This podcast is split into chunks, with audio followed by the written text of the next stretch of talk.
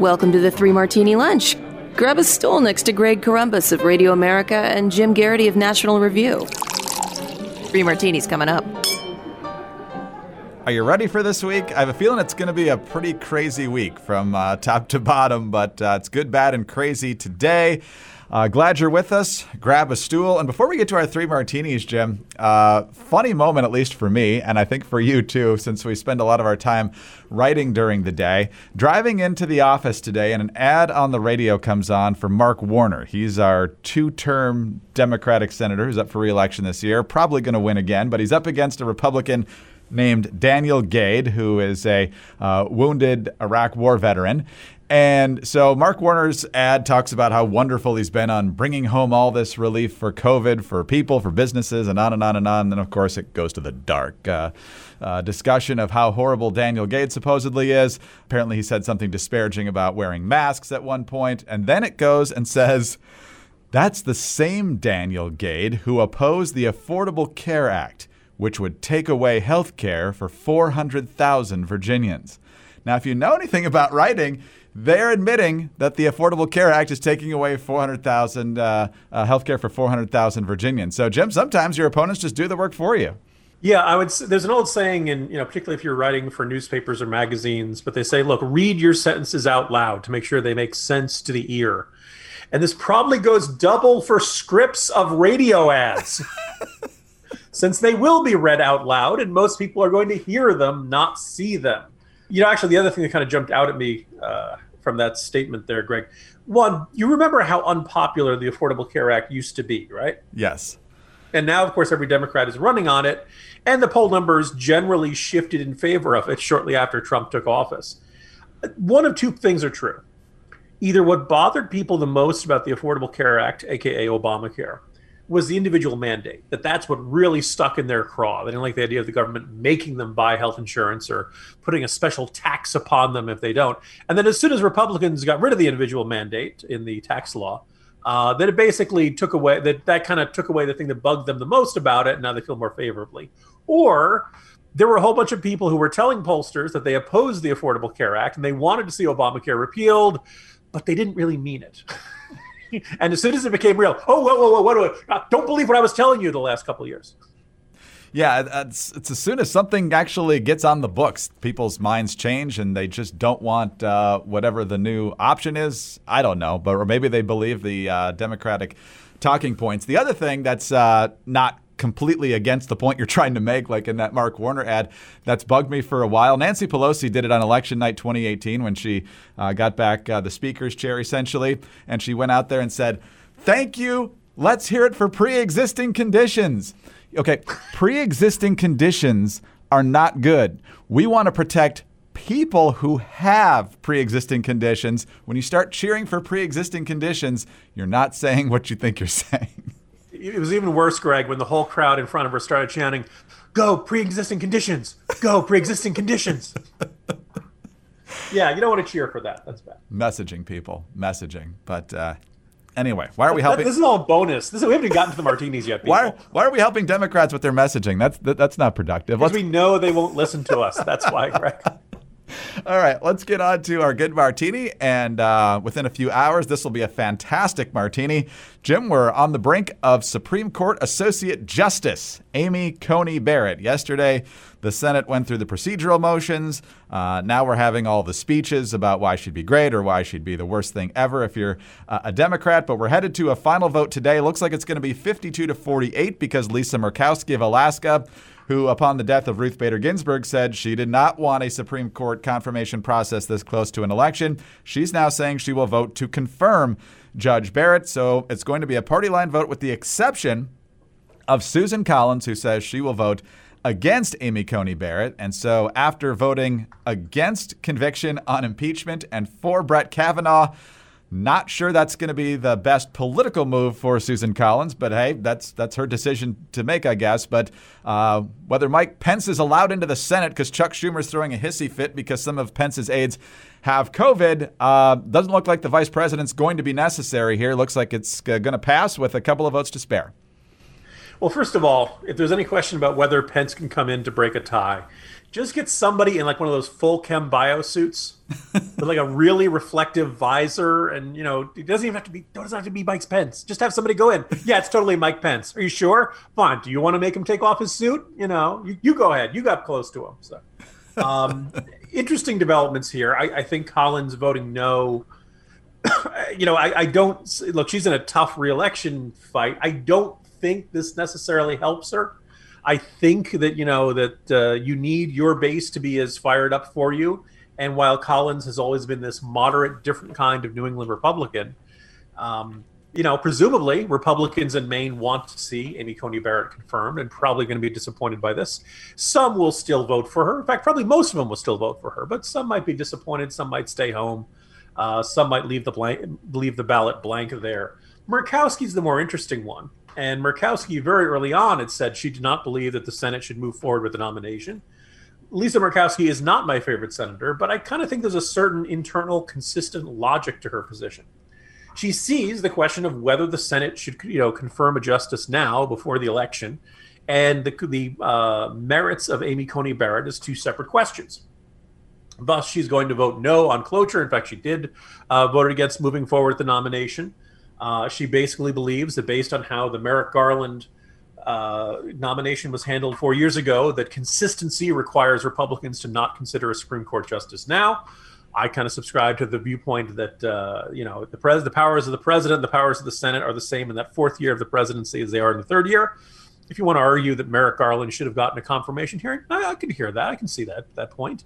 Uh, but if you know they'd held uh, confirmation hearings for Merrick Garland, the Republican Senate probably would have voted no, and we'd be right back where we started. So um, I don't think they're being giant hypocrites here. Your mileage may may differ, but Murkowski recognizes that just because she believes they shouldn't go forward with this doesn't mean she should necessarily vote against Barrett. The Senate has had its vote. Will they move forward with a nominee? Yes, they will. Once that has been decided, Murkowski thinks it's a separate question, and she comes to the conclusion that almost every other uh, Republican senator has come to, and basically is uh, yes, this is an extremely qualified judge. She is uh, just right to be the, one, the next associate justice. I think really the only suspense right now, Greg, is you know maybe does Joe Manchin vote no uh, or vote yes? I mean, you know that's there's really only at this point there's not a single red state Democrat who really is up for reelection who would have to say, oh, I, I, if I vote you know no, I might lose my seat. And of course, last time a bunch of them did vote against Kavanaugh, and you saw how it worked out for them in the Senate midterm elections. That's true. No, Manchin's definitely a no. He said from the get go, kind of like Murkowski, that he thought the process was all wrong. Uh, harken back to 2016 when the Republicans uh, refused to. Uh, hold hearings and so forth on Merrick Garland. So he said uh, to be consistent with that, uh, he was not going to support uh, this process or this nominee at this time. And of course, based on a couple of years ago, Jim, now that Susan Collins is opposed, Joe Manchin, there's he knows where he's going to line up now because that's what he always does. Yes, it took him several milliseconds after she announced her decision for him to come out with his, but. Look, let's you know we all know the most important factor here. It's that Manchin's not up for reelection. Exactly. Exactly. So, uh, you know, we don't know for sure what this is going to mean for the Maine Senate race, but if Collins loses, this is the official end of the Maine Nice Lady Caucus. yeah.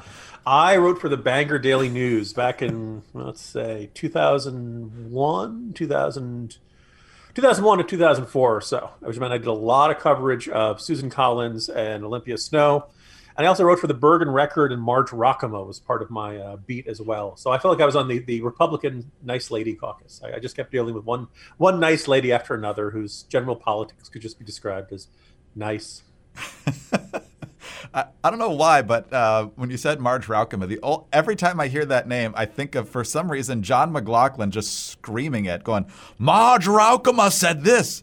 Uh, you know, obviously many, many years ago. But uh, anyway, uh, a little bit of a different kind of sponsor for today's episode. It's the Jordan Harbinger Show, which is a podcast a lot of people are really enjoying right now. Uh, the show was named one of the best by Apple in 2018 and is aimed at making you more informed, uh, a better thinker, so you can get a sense of how the world actually works. Uh, a lot of times dealing with politics, a lot of times it, it deals with uh, topics that might come up to the edge of politics, and sometimes it's just different things. One of Jordan's main goals here is for you to find out how the world actually works and to come to your own conclusions about the topics that really matter. You know, there's an episode for everyone, no matter what you're into.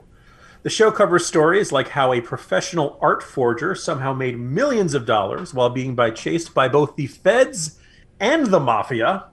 Jordan's also done an episode all about birth control and how it can alter the partners we pick and how going on or off the pill can change elements of our personalities. Is that the Thomas Crown affair with the art? Uh, that's more art thievery, right? Maybe not art forgery. Uh, yeah, there's lots of different episodes with topics you can find interesting. There's one with H.R. McMaster, the fight to defend the free world, and one that could uh, be potentially useful for politicians right about now how to change anyone's mind with Jonah Berger. Uh, but anyway, the podcast covers a lot. One constant is Jordan's ability to pull useful pieces of advice from his guests. You'll find something you can apply to your own life. So go to jordanharbinger.com slash subscribe or search for the Jordan Harbinger Show. That's H A R B as in boy, I N as in Nancy, G E R on Apple Podcasts, Spotify, or wherever you listen to your podcast. Uh, Jim, let's go to our second martini now. And we talked at the end of last week about Joe Biden's performance at the uh, final presidential debate, where uh, Trump got him to basically say, Yeah, I want to transition away from oil. And then the campaign had to scramble to put out a statement and, uh, and, and, kind of back away from that. But apparently, Joe Biden, uh, as we've seen before about the Green New Deal, doesn't read his own website uh, when it comes to his proposed policies for energy. But see Boyd and Gray. Talk about a uh, Republican graybeard. He's been around a very long time. I think he was uh, maybe chief counsel in the George H.W. Bush administration. He's he's been around a long time, but he's taken a look at this uh, on on Biden's website, and he wrote this for Real Clear Politics. For the full picture, voters should take a look at Biden's official clean energy plan. The Biden plan borrows the Green New Deal's ambitious goal of a carbon pollution free power sector by 2035. Burning natural gas, methane, inevitably emits carbon, so the Biden plan requires eliminating even natural gas for electricity generation by 2035. Oh, but it gets better. This Green New Deal goal would never get congressional approval, but that may not matter. Biden promises to achieve his clean energy goals by fiat, issuing executive orders of, quote, unprecedented reach that go well beyond the Obama Biden administration platform. Uh, Biden administration would move to achieve its goal of carbon free electricity generation through an even more aggressive version of President Obama's Clean Power Plan regulation. So, Jim, uh, it would also require utilities to idle, then dismantle their natural gas power plants. The first thing I would say is 2035 may seem a long way off, but when you think that uh, if you go back 15 years, it's 2005, and for people like us, that seems like yesterday. So it comes pretty quickly. And then, of course, you've got the executive overreach here. So, uh, what do you make of the latest revelations of uh, Biden's energy disaster? You know, late last week when I went through the uh, Biden comments, most of his "we're going to get you know get rid of fossil fuels" comments come when he's confronted by some environmentalist protester, heckler, uh, sometimes supporters after a speech or something, and he generally tells them exactly what they want to hear.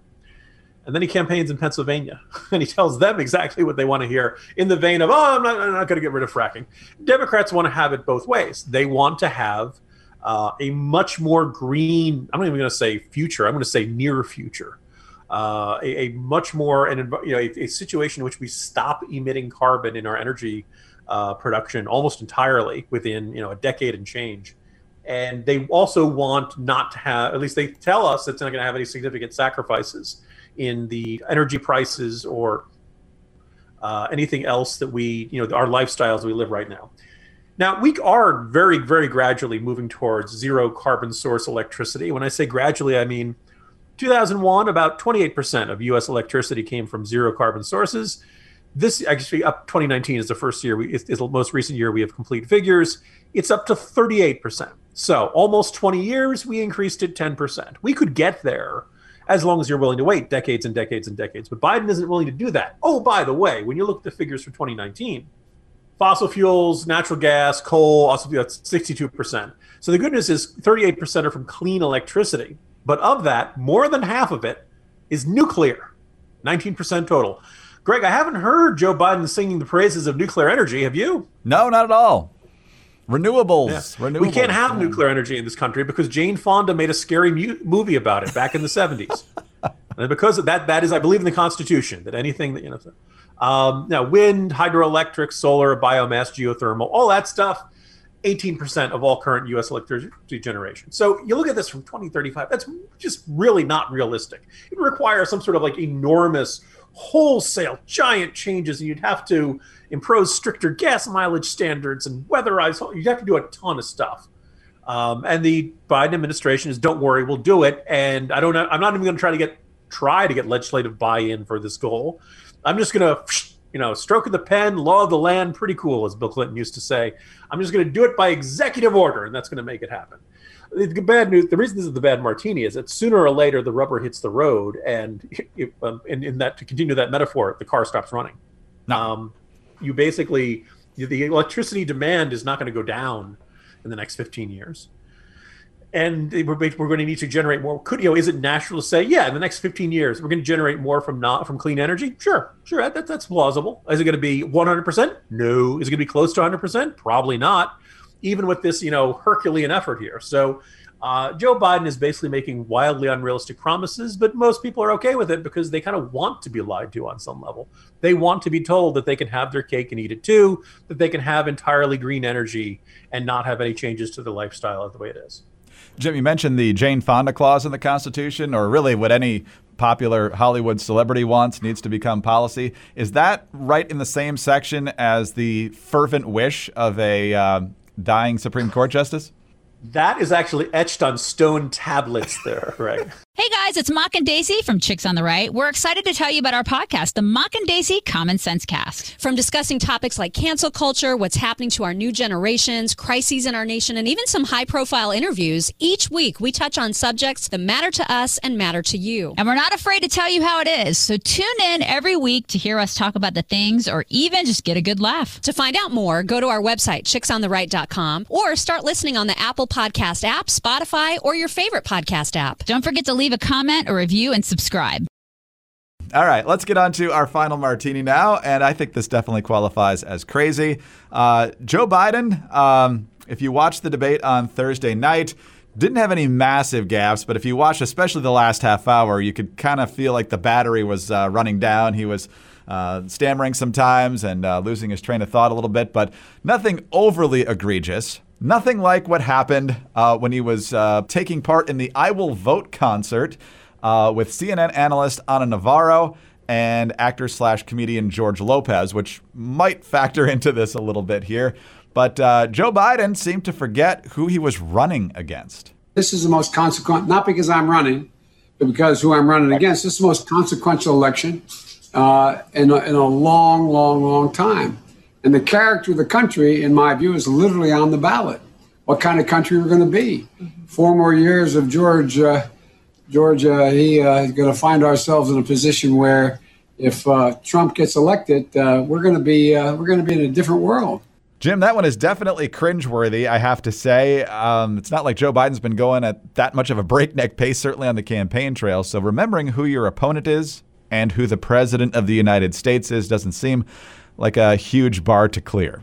In in Biden's defense, Greg, um, his opponent's pretty obscure. Very quiet. It, it's not like people have heard a lot about Donald Trump over the last five years. It's it's kind of an obscure, hard to pronounce name. He doesn't get a lot of news coverage. You don't see him on TV very much. He, he he's really a newcomer. It's not like he's been in American life since the 1980s.